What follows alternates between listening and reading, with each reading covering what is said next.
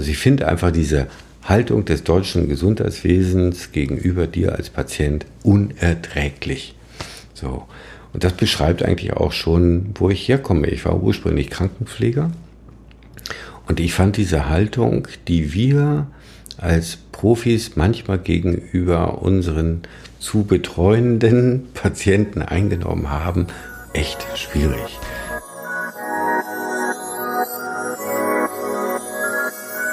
Future Your Culture, der Podcast mit Matthias Winter. Herzlich willkommen bei Future Your Culture, dem Podcast für Unternehmenskultur. Ich bin Matthias Winter und ich möchte dich auf diesem Kanal gern inspirieren, bei dir im Unternehmen bestimmte Aspekte mal genauer anzuschauen. Nämlich die, die du sonst eher nicht im Fokus hast. Also statt Zahlen, Daten und Fakten auch das Dazwischen, das Menschliche, das Staubige, das Vergessene. Dort liegen Schätze vergraben, von denen wir lange Zeit nicht wussten, dass es sie überhaupt gibt. Tauch mit mir ein in Wissen und Geschichten rund um den entscheidenden Schmierstoff unseres Zusammenwirkens. Die Kultur. Future Your Culture. Hier geht's ums Wie.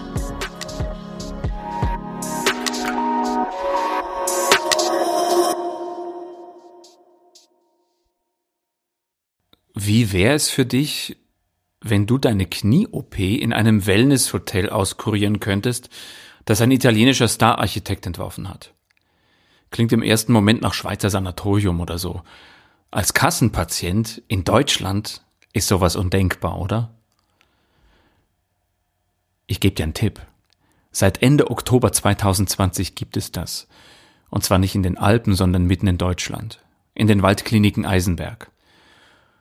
Das neu gebaute Krankenhaus schmiegt sich ganz harmonisch in die thüringische Hügellandschaft und wenn man sich dem Gebäude nähert, überkommt einen eher Urlaubs- oder Wellness-Feeling als der Gedanke an eine neue Hüfte. Deswegen begrüßt man in den Waldkliniken auch Gäste und keine Patienten.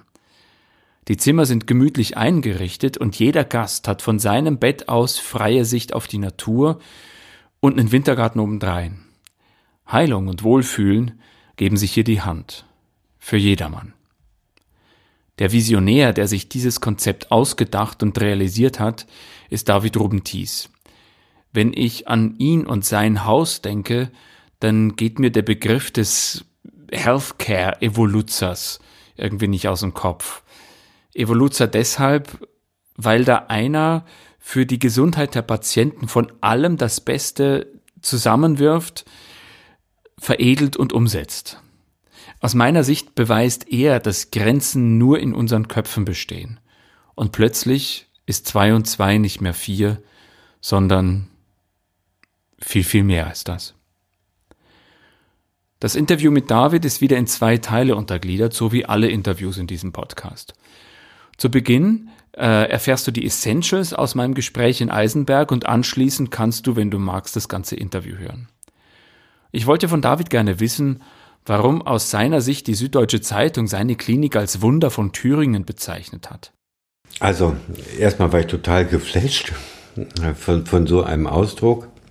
Ich kann es dir gar nicht sagen, was letztendlich den Autor ähm, dazu verleitet hat. Also, das sind ja manchmal so, so, so Ausdrücke, also mich berühren die, die, die machen echt eine Gänsehaut was es letztendlich ist, dass andere Menschen so etwas sagen, ich kann es ja gar nicht sagen. Also gut, wahrscheinlich bin ich so verbunden mittlerweile mit diesem Projekt, dass ich das Besondere daran gar nicht mehr wahrnehme. Da gab es ja auch von so, so einer äh, Schweizer Fachzeitschrift Heime und Spitäler, die hatten so eine Editorial geschrieben, wo sie sagen, habe ich, ne, beschrieb der Chef, ähm, Autor so irgendwie und sagte, ich lehne mich jetzt mal weit aus dem Fenster, aber ich glaube, das ist der Goldstandard für die nächsten zehn Jahre. So, wo ich sage, wow. Ähm, also ich wirklich ganz, ich nehme das so nicht mehr wahr. Für mich ist das mein Alltag oder ich glaube für uns alle hier. Ähm, aber dass wir solche Rückmeldungen oder solche Komplimente von Fachleuten kriegen, äh, das ist schon grandios ja, aber ich, ich kann dir nicht sagen, woran sie es am Ende wirklich genau festmachen.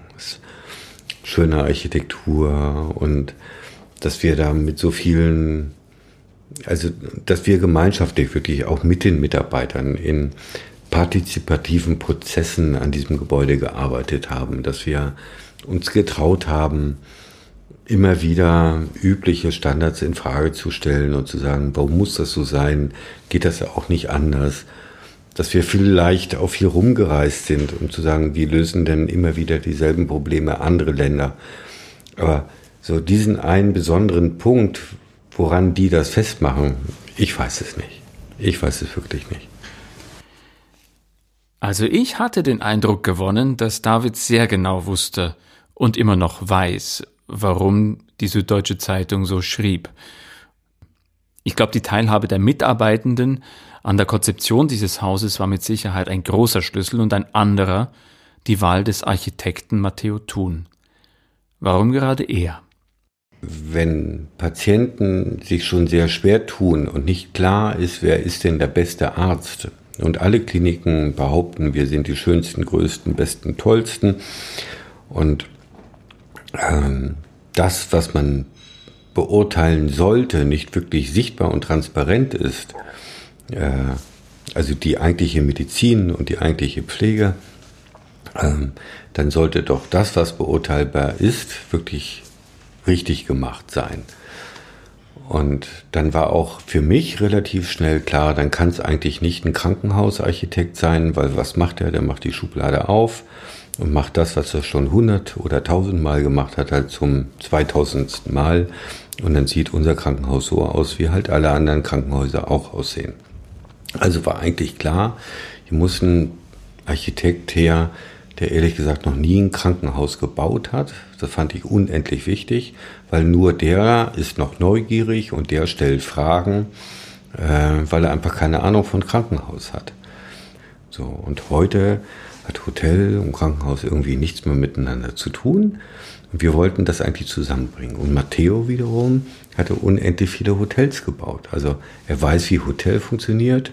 Eine Sache, von der wir wiederum überhaupt gar keine Ahnung haben. Wir wissen, wie Krankenhaus geht. Und er hat noch nie ein Krankenhaus gebaut, also unsere Domäne. Da musste er von uns lernen. So, und dieses Wir lernen von ihm, er lernt von uns, das fanden wir eigentlich so die richtige Symbiose. Also auch hier hieß die Losung voneinander lernen, um gemeinsam Neues zu erschaffen. Aber langwierige Konzeptionsschleifen mit der Mitarbeitenden und dann noch ein Star-Architekt, der von Krankenhaus nix versteht? Das muss doch unheimlich viel Geld gekostet haben im Vergleich zu anderen Klinikneubauten.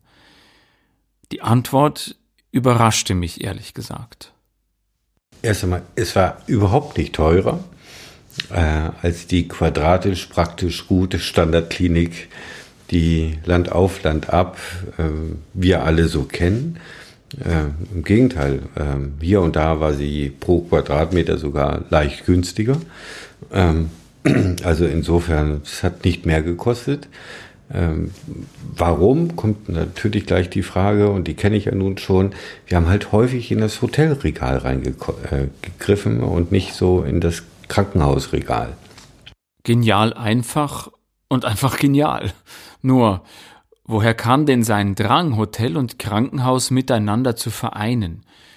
Die Aufarbeitung eigener negativer Erfahrungen und die Frage des Was wäre wenn spielten dabei eine ganz entscheidende Rolle.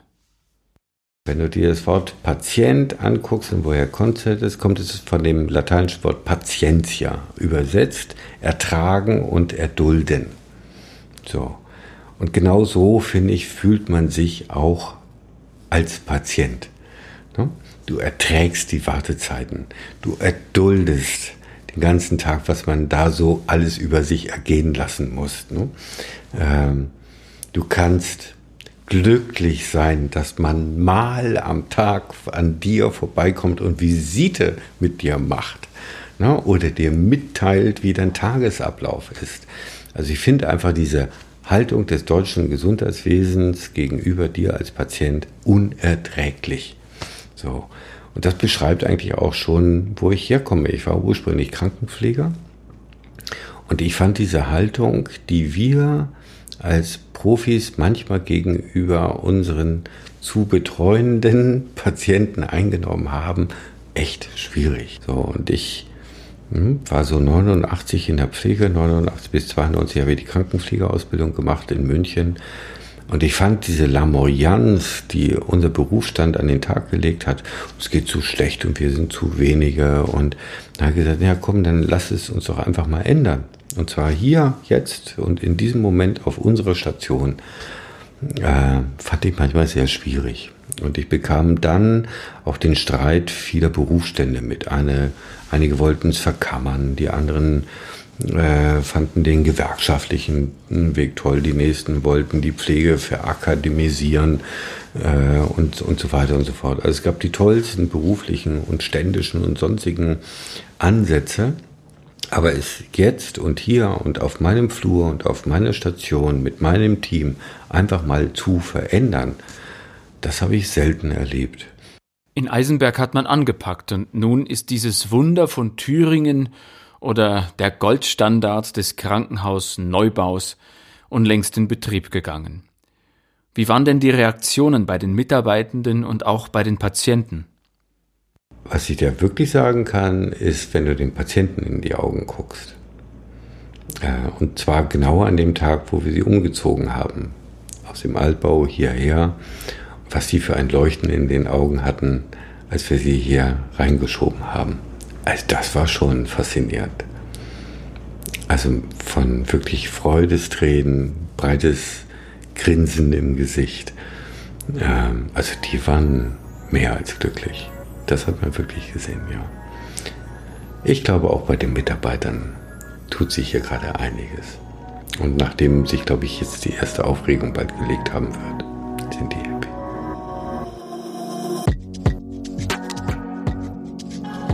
Das waren die Essentials meines Gesprächs mit David Rubentis für die Eiligen unter euch. Falls du Lust und Zeit hast, dann bleib doch einfach dran oder hör auch gern später weiter, denn es wird noch interessant. Denn David fordert eine Art TripAdvisor für Hospitäler. Er gibt einen flammenden Appell für die Gastlichkeit im Gesundheitswesen und das auch und vor allem für die sogenannten Kassenpatienten. Für alle, die jetzt aussteigen, vielen lieben Dank, dass du eingeschaltet hast. Und wenn du magst, dann empfehle diesen Podcast und diese Episode gern weiter. Hinterlasse einen Kommentar oder ein Like und abonniere meinen Podcast, damit du auch ja nichts verpasst. Fotos und Links zu den Waldkliniken Eisenberg findest du in den Show Notes. Aber nun zum gesamten Talk mit David Ruben-Thies, dem Healthcare-Evoluzer. Viel Spaß damit. Lieber David, äh, wie geht's dir? Gut, ein wenig erschöpft wie immer. Es ist Montag. Viele neue Themen prasseln auf einen ein und jetzt sitze ich vor dir und bin ganz gespannt, mit welchen Fragen du mich überrascht. Äh, wir befinden uns hier ja äh, in einem Krankenhaus. Ja. Hm. Was macht ihr hier? Ihr seid ja offiziell eine Außenstelle. Ich befinde mich hier in Eisenberg, in den Waldkliniken Eisenberg. Ähm, was, was ist eure Aufgabe? Ihr seid ja eine Außenstelle des Uniklinikums Jena, wenn ich recht informiert bin. Ja, erstmal sind wir ein stinknormales Kreiskrankenhaus in kommunaler Trägerschaft, wie es so ganz, ganz viele oder vielleicht sogar viel zu viele hier in Deutschland gibt. Und ganz nebenbei äh, sind wir ein Fachkrankenhaus für Orthopädie und wir beherbergen äh, die Professur für Orthopädie der Uniklinik Jena. Ähm, das allerdings so groß, dass wir mit Fug und Recht behaupten können, Europas größte Universitätsorthopädie zu sein und nennen uns deswegen dann auch noch gleich äh, das Deutsche Zentrum für Orthopädie. Aber am Ende des Tages sind wir ein kleines Kreiskrankenhaus. Ähm, was das mit all seiner Doppeldeutigkeit auf sich hat, dazu kommen wir gleich.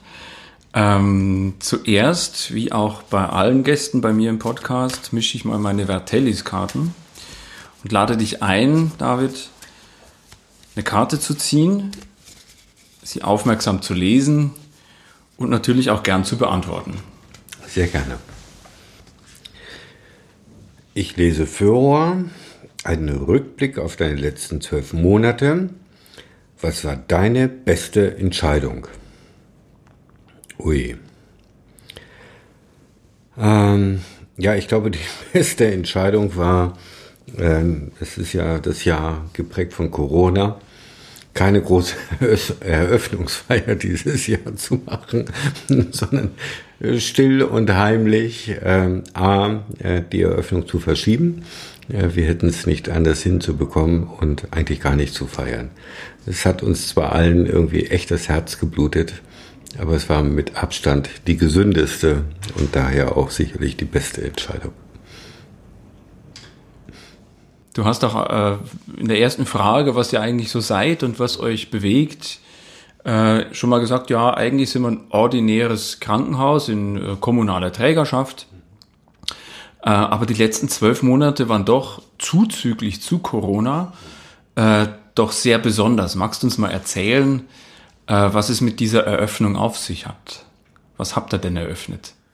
Ja, ja, wir haben, also erst einmal, wir haben ein, ein altes Bettenhaus hier gehabt, eine DDR-Platte und wir betreiben hier ja nicht nur ein Kreiskrankenhaus, sondern ja auch eben die Orthopädie. Die Orthopädie ist elektive Medizin. Elektive Medizin heißt, Menschen suchen sich aus, wo gehe ich denn hin? Also keine Notfälle. Und wenn Menschen wählen, beurteilen sie ja, ne, wo wähle ich mich denn hin? Für was entscheide ich mich denn? Und es ist ein bisschen Medizin wie in der Autowerkstatt. Wenn der Meister dir sagt, du brauchst einen neuen Keilriemen, dann zucken die meisten Menschen mit den Schultern und sagen, naja, wenn der das sagt, dann wird das schon so sein. Was können sie also beurteilen? Wie freundlich ist der Werkstattmeister? Gibt es da einen Kaffee? Hält er sich an die Termine? Äh, entspricht das ähm, Angebot, was du vorher bekommst, dann auch am Ende der Rechnung oder kommt da jedes Mal eine Überraschung? Und so ein bisschen ähnlich ist das vielleicht auch in den Krankenhäusern.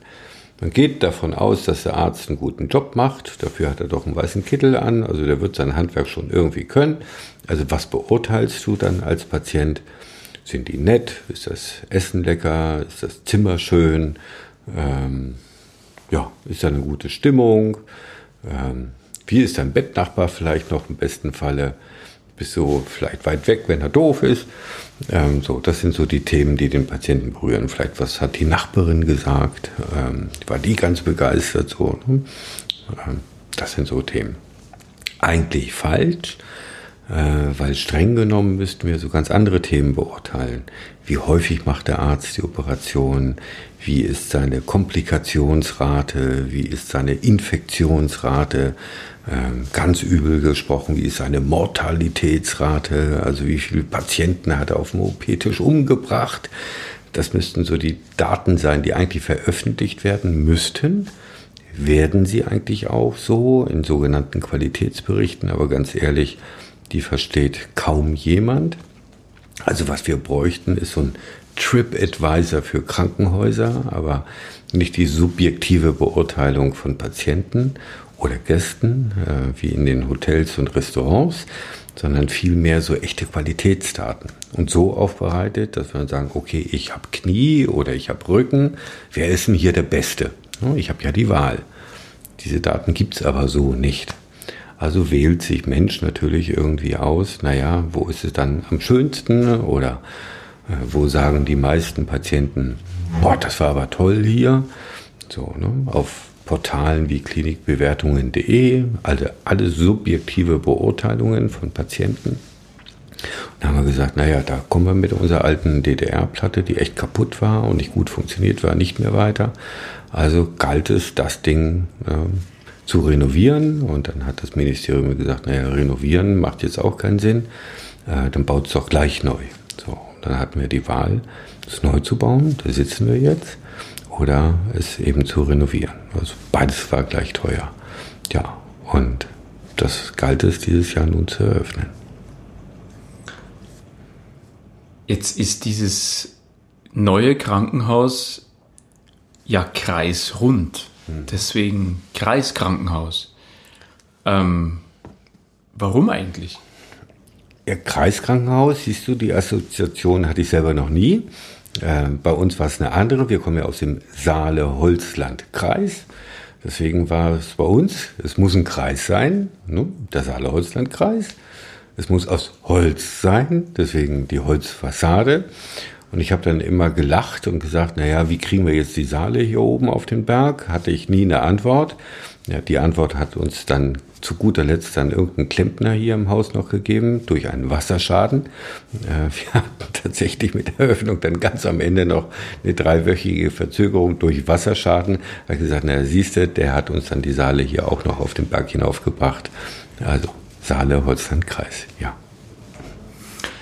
Ähm, du hast das Holz angesprochen. Wir befinden uns hier mitten im Wald, sind ja auch die Waldkliniken. Ähm, es war ja, ich möchte mal sagen, kein ähm, Kraut- und Rüben-Architekt, äh, der dieses Haus entworfen hat, äh, sondern ein italienischer Star-Architekt aus Mailand.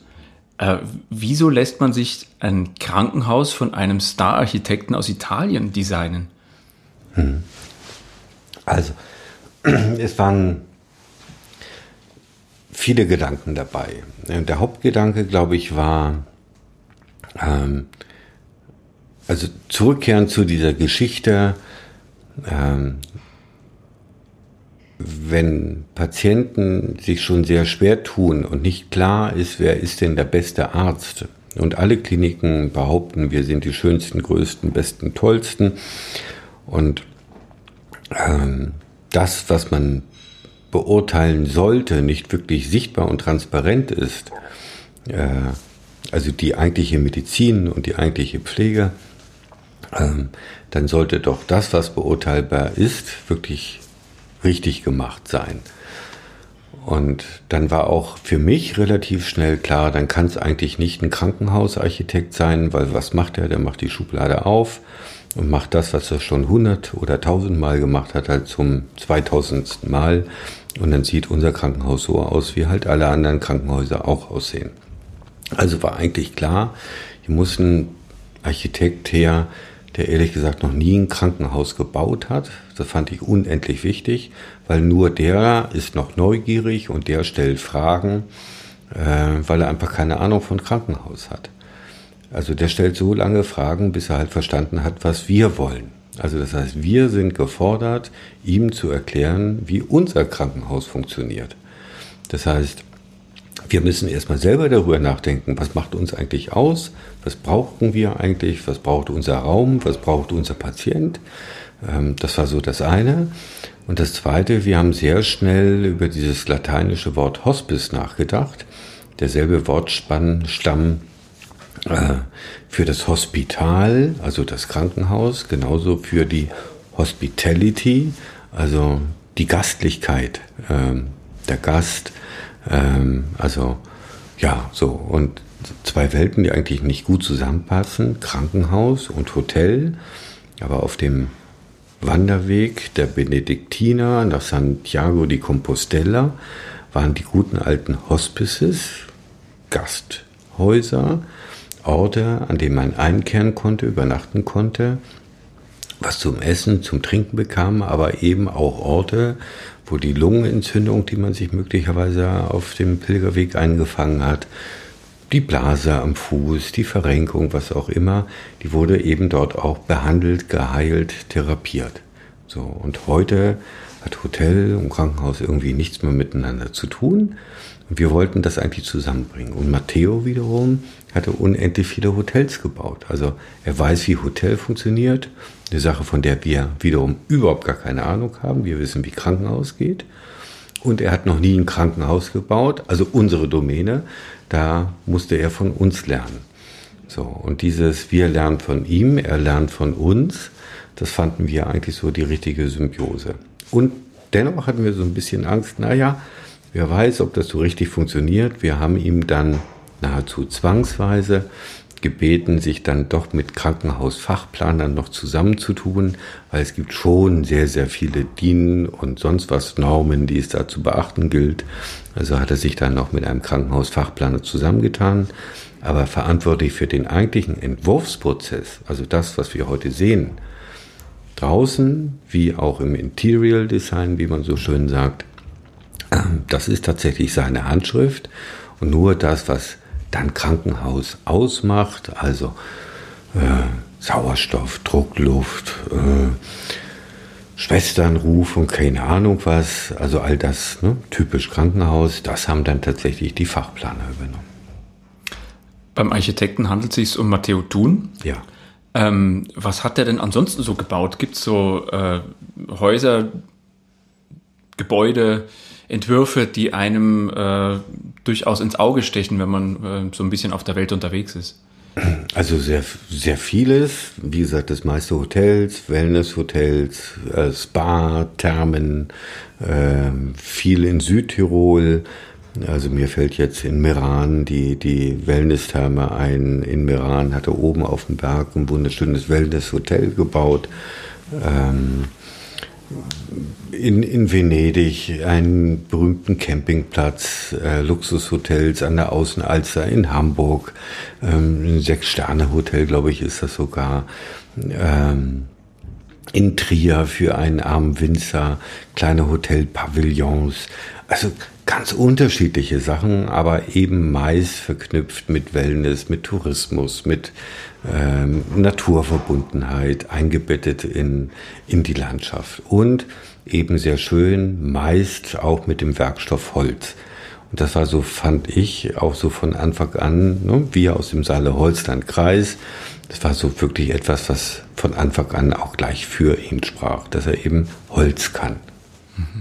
Also es klingt für mich so nach äh, ähnlich wie äh, bei Apple äh, die, die Symbiose von Schönheit und Funktionalität.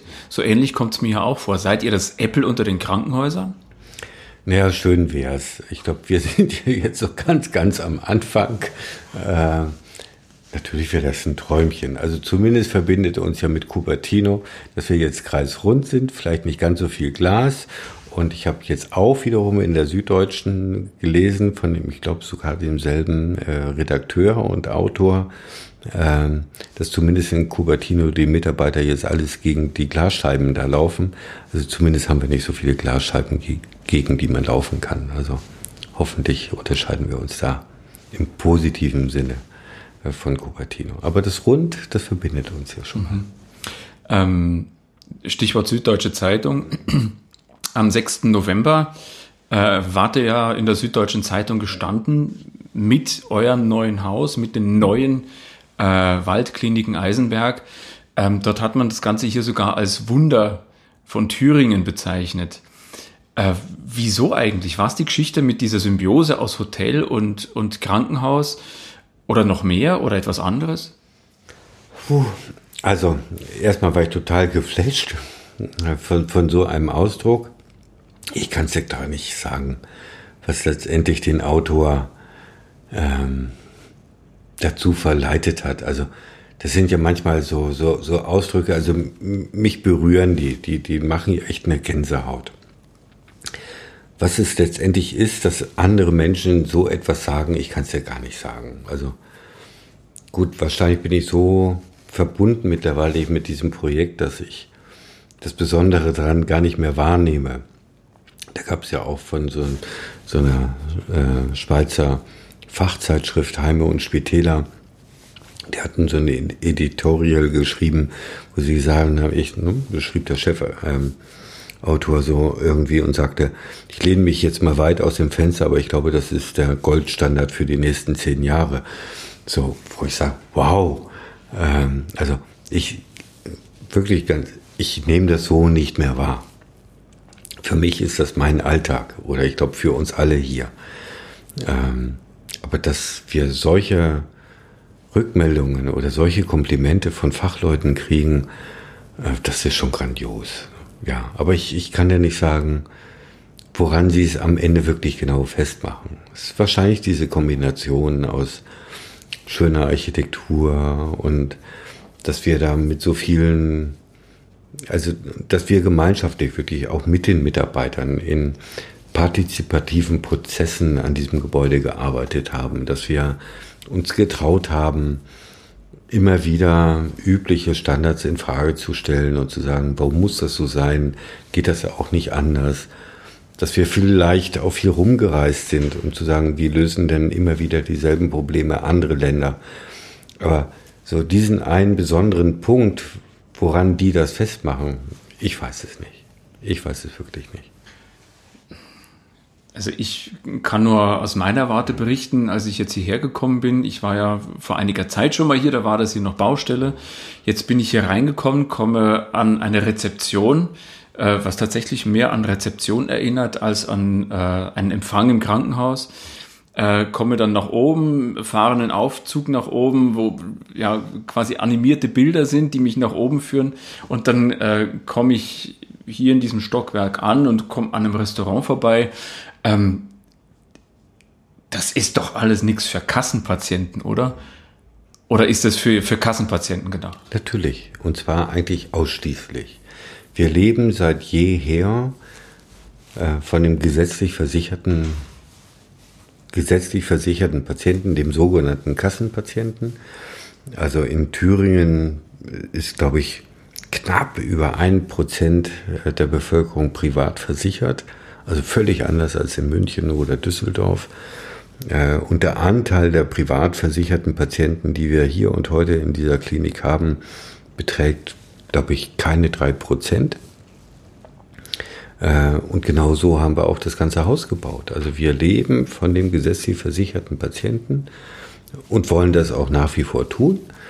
Äh, daran hat sich nichts geändert und äh, für die sind wir da und das ist auch unser gesetzlicher Auftrag und auch unser Selbstverständnis.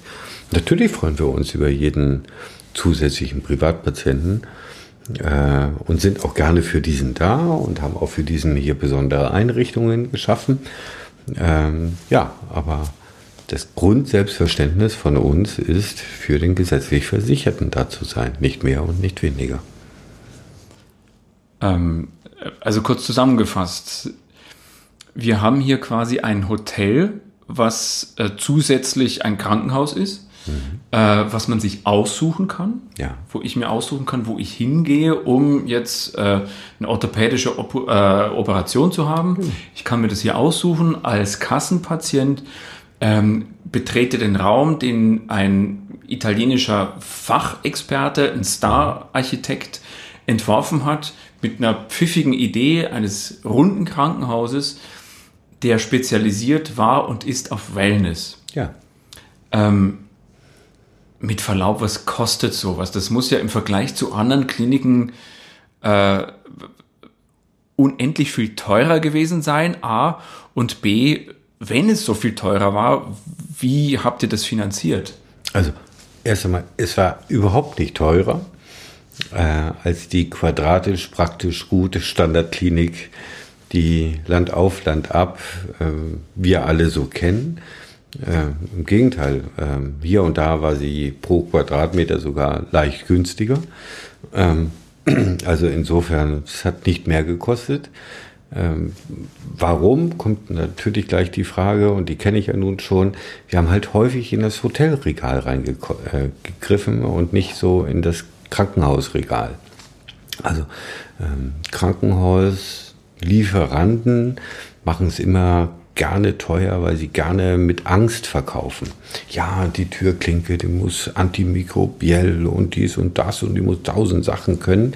Ein Quark ist das. Ne? Am Ende des Tages muss sie abwischbar sein, sie muss desinfizierbar sein, genauso wie die Fliese im, im Waschbecken, äh, im, im, im, im Badezimmer so, Punkt, aus, Ende, fertig. So. Und jede verdammte Fliese ist am Ende des Tages irgendwie abwischbar und desinfizierbar.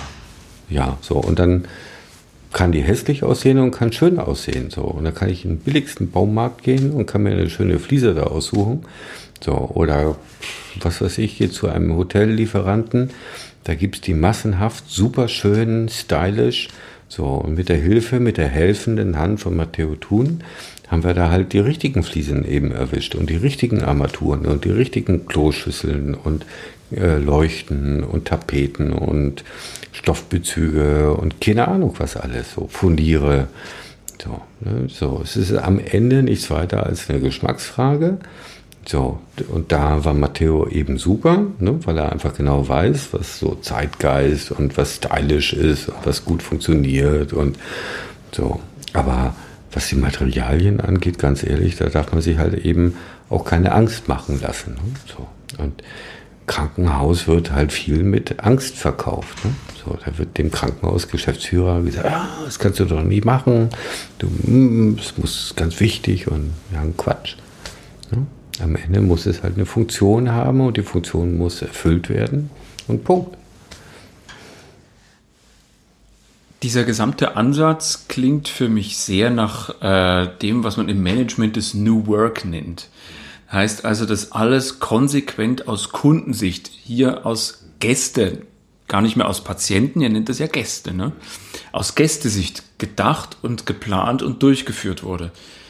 Ähm, woher hast du das? Kannst du mal kurz skizzieren, welchen Weg du gegangen bist, bis du schließlich äh, Geschäftsführer der Waldkliniken Eisenberg wurdest?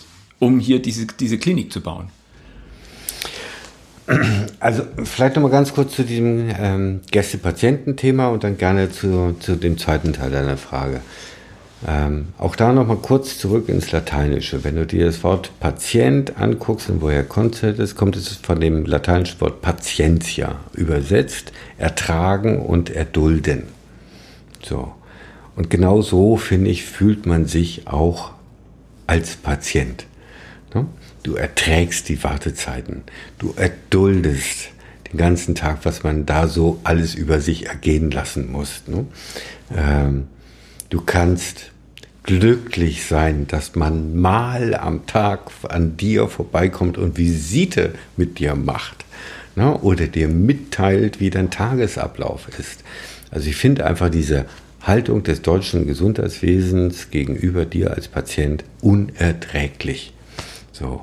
Und das beschreibt eigentlich auch schon, wo ich herkomme. Ich war ursprünglich Krankenpfleger und ich fand diese Haltung, die wir als Profis manchmal gegenüber unseren zu betreuenden Patienten eingenommen haben, echt schwierig. So, und ich hm, war so 89 in der Pflege, 89 bis 92 habe ich die Krankenpflegeausbildung gemacht in München und ich fand diese Lamoyanz, die unser Berufsstand an den Tag gelegt hat, es geht zu schlecht und wir sind zu wenige. Und da habe ich gesagt, ja komm, dann lass es uns doch einfach mal ändern. Und zwar hier, jetzt und in diesem Moment auf unserer Station. Äh, fand ich manchmal sehr schwierig. Und ich bekam dann auch den Streit vieler Berufsstände mit. Eine, einige wollten es verkammern, die anderen äh, fanden den gewerkschaftlichen Weg toll. Die nächsten wollten die Pflege verakademisieren äh, und, und so weiter und so fort. Also es gab die tollsten beruflichen und ständischen und sonstigen Ansätze. Aber es jetzt und hier und auf meinem Flur und auf meiner Station mit meinem Team einfach mal zu verändern, das habe ich selten erlebt. Und das hat mich relativ geärgert. Und da habe ich gesagt, Leute, ich glaube, man muss immer bei sich selber anfangen und das war so mein treibender Motor, meinen Weg für mich zu gehen. So, und dann habe ich gesagt, nee, also das halte ich nicht gut aus. Ich habe dann den Umweg über die Interessensvertretung, also Betriebsrat, Personalrat, äh, Gewerkschaft gesucht. Äh, war ein Ansatz, auch nur um zu lernen, naja, mehr als dagegen sein und zu brüllen und irgendwie, was weiß ich, zu streiken geht da nicht. Die Gestalter sitzen immer auf der anderen Seite. Also war auch für mich relativ schnell klar, ich muss auf die andere Seite, weil da kannst du gestalten. Habe also dann irgendwie BWL und alles Mögliche noch studiert und bin dann so ne, zum Krankenhausgeschäftsführer geworden. Aber wirklich immer aus dem Antrieb, Leute, es kann doch nicht wahr sein, es so zu lassen, wie es ist. Ne? Und mein Antrieb war immer, am Beispiel vorzuführen, es geht doch. Hört auf zu jammern, vor, führe vor, dass es geht. Und es ist doch ganz einfach. Das mit dem einfach würde ich jetzt heute ein bisschen relativieren. Es waren schon viele Irrwege dabei und auch unendlich viele Sackgassen und viele harte Mauern und ich weiß nicht, wie viele Beulen und blaue Flecken ich mir dabei geholt habe. Aber im Großen und Ganzen äh, geht es mir wirklich immer wieder darum zu sagen, schaut her, es geht. Hört auf zu jammern. Ne? Quod erat demonstrandum, da steht's. So. Jetzt bist du ja als Geschäftsführer auch sehr, sehr unternehmerisch tätig. Mhm. Ähm, hättest du für jemand, der so einen ähnlichen, so eine ähnliche Vision hat, vielleicht auf einem ganz anderen Feld, was würdest du jetzt, nachdem diese Vision, die du da hattest, jetzt äh, nicht Stein, aber zumindest oder Stein und Holz geworden ist, mhm. ähm, was würdest du jemand als Rat geben oder zurufen, der ähnlich fühlt wie du damals?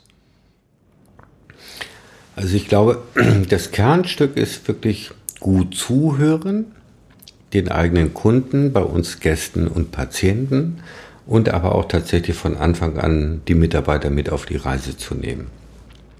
Aber wenn du das einmal getan hast und einmal breit partizipativ eingestiegen bist und das mitgenommen hast, dann verlasse auch bitte in Herrgottsnamen nicht mehr diesen Weg. Schau nicht mehr nach links, schau nicht mehr nach rechts, Guck vor allem nicht mehr, was dein Wettbewerb macht. Äh, verabschiede dich von Beratern. Geh deinen Weg und geh ihn stoisch. Und tu's und tu's und tu's. Lass dich von niemandem und nichts mehr beirren. Just do it, Nike. Wie hast du es hier gemacht? Genau so. Ähm, hast ein Beispiel oder was waren die ersten Schritte, als, als klar war, es gibt diese Chance, als äh, mhm. eben damals der Benchmark noch sagte, ja, äh, renovieren oder neu bauen, äh, andere Möglichkeit gibt es nicht. So, was waren erste Schritte, die du gegangen bist und was bist du konsequent gegangen? Hattest du Mitstreiter? Hast du, hattest du Sparringspartner? Also das, das war ja genau das Irre. Also dieses Renovieren oder Neubauen, also so eine Chance, dass ich mir nicht zweimal sagen, neu bauen. So, und dann ging es ja genau los. Worauf muss ich denn achten? Wo, wo ist denn die Grundlagenliteratur, wenn du neu baust? Worauf musst du alles achten? So, und zu entdecken, da gibt es nichts. Also wirklich rein gar nichts. Ähm, ne? Also natürlich, wenn du sagst, neu bauen, wow, was für eine geile Chance. Das Ministerium sagt mir, ich kann neu bauen, super bin ich losgelaufen und gesagt, okay, ne, Fachbibliothek, Fachbuchhandlung für Architektur, Regal, Krankenhaus, Architektur, außer bunte Bilder und Buchsammlungen und den einen oder anderen Lehrstuhl, wo ich dann auch echt angerufen habe. Ja, so, liebe Leute, erzählt mir doch mal, was muss ich jetzt alles beachten? Gab es echt gar nichts. So, also, Worüber muss ich alles nachdenken? Was muss ich alles beachten? Ne? Äh, welche Fehler darf ich niemals tun? Es gab nichts. So. Und den ersten Fehler, ich habe ihn auch gleich prompt begangen, ist einen Architekten anzurufen. So, also diese berühmte Leistungsphase Null, jetzt könnten wir einen stundenlangen Fachdialog beginnen, aber ich habe sie auch alle begangen. So, und heute tingle ich ja gerne schon wieder rum. Also es wäre gleich der nächste Podcast, können wir gerne machen. Ähm, und er erzählte den Leuten, bitte macht all diese Fehler, die auch ich alle gemacht habe, nicht. Ich bin ja mittlerweile ganz froh, dass wir zwei, drei Sachen dann im Nachgang nochmal relativ zügig korrigieren konnten. Aber es ist eigentlich so schade, wie wenig Wissen es darüber gibt. Denn so Krankenhausgeschäftsführer wie ich, wir bauen in der Regel nur einmal so ein Krankenhaus neu. Und alle tappen wir in dieselbe Falle. Und alle geraten wir an dieselben komischen Projektsteuerer und sogenannten selbsterklärten Experten, die einen davor schützen, irgendwelche Fehler zu machen. Und es ist eigentlich traurig, wie wenig Wissen es darüber gibt, was man alles anders besser machen könnte. So. Und dass wir vielleicht auch intuitiv manchmal hier so vieles dann am Ende des Tages doch nochmal richtig gemacht haben. Vielleicht dadurch, dass wir auch von Anfang an es eben so unterschiedlich, so anders machen wollten. Und das war vielleicht der Lebensretter dabei, dass wir gesagt haben, nee, wir greifen eben nicht in die Standardschubkästen hinein und wollen es eben bewusst anders machen. Auch das hat uns vielleicht schon ein bisschen davor gerettet, ja, in die üblichen Fallen hineinzustürzen. Wie habt ihr dann die Kurve gekriegt? Auch im Sinn von, äh, du hast die Partizipation damit angesprochen. Wie hast du dann äh, die Pflegeabteilung und auch die ärztliche Abteilung schlussendlich mit einbezogen?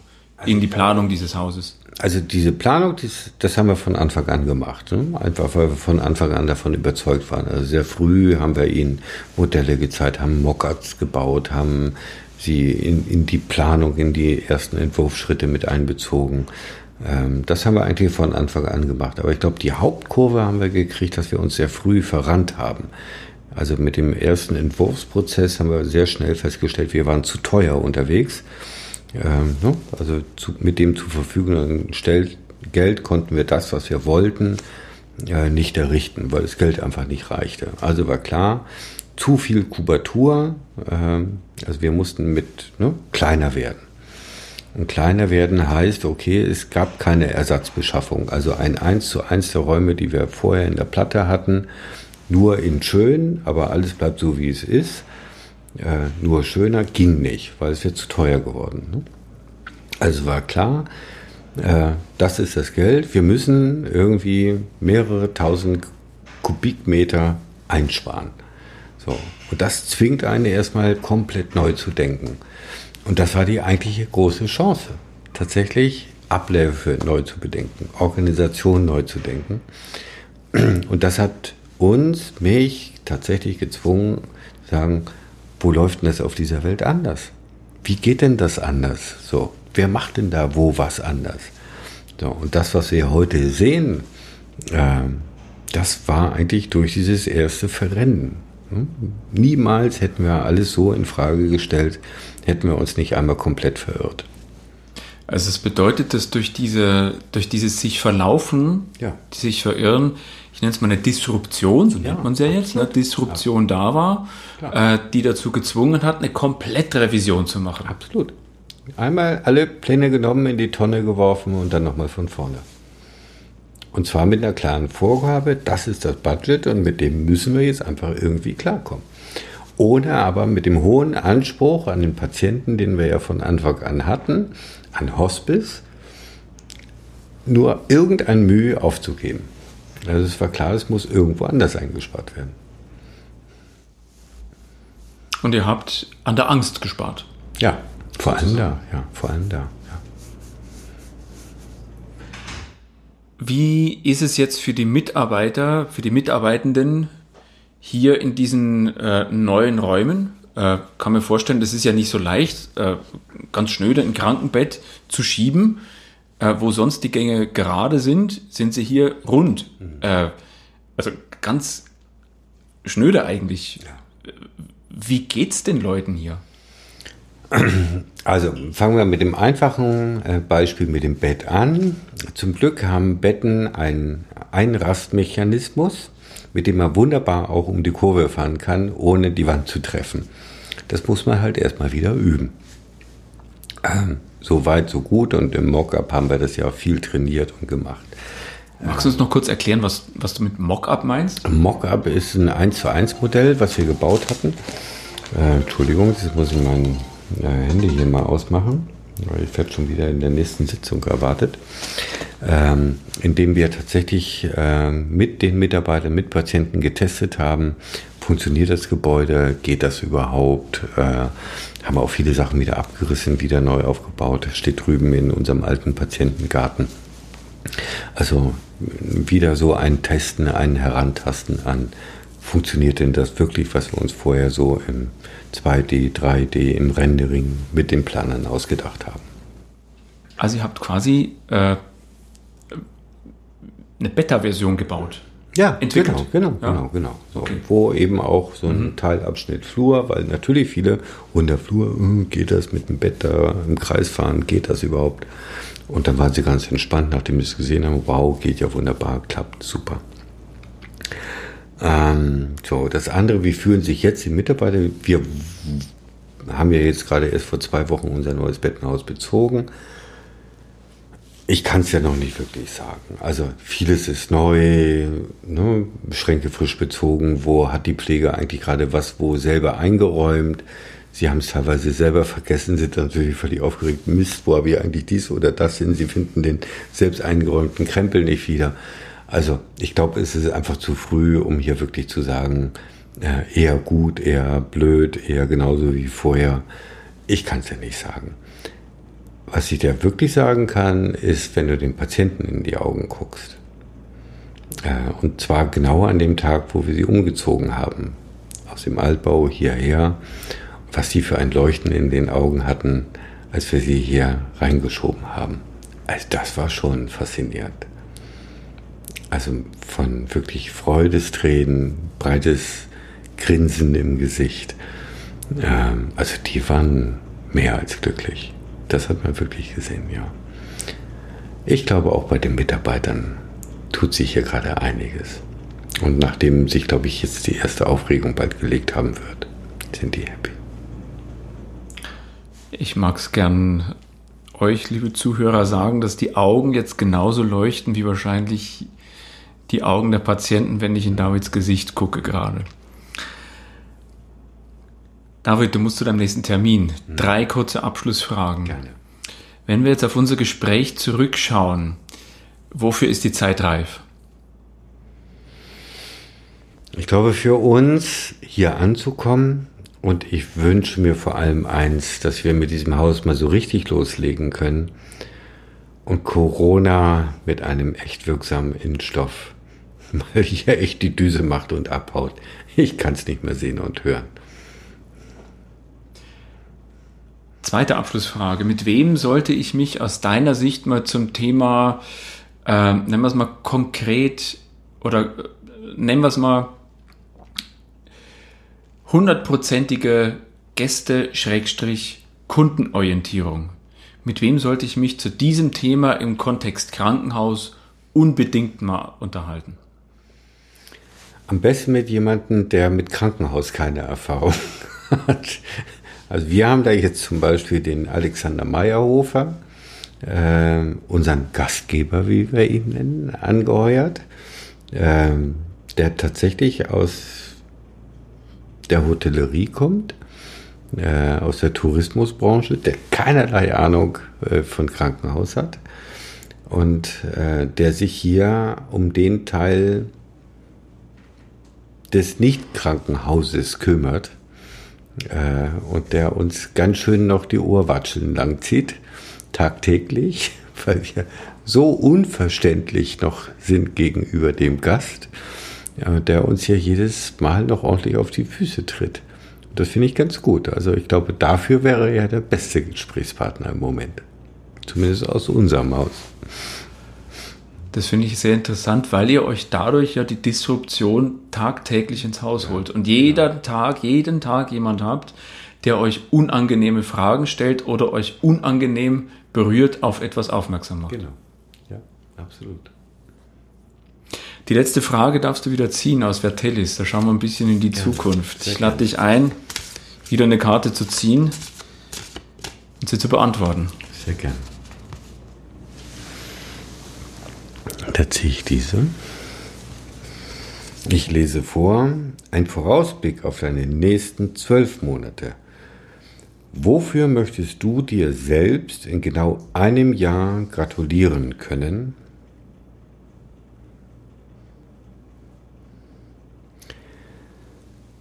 mit den Mitarbeitern eine extrem coole, coole Party gefeiert zu haben. Äh, ein so schönes Krankenhaus äh, mit ihnen gemeinsam zu betreiben. Ein Jahr nach der Eröffnung. Cool. Was haben wir hier nicht für eine geile Hütte? Ja. David Ruben-Thies. Vielen lieben Dank für dieses tolle Gespräch. Ich danke dir.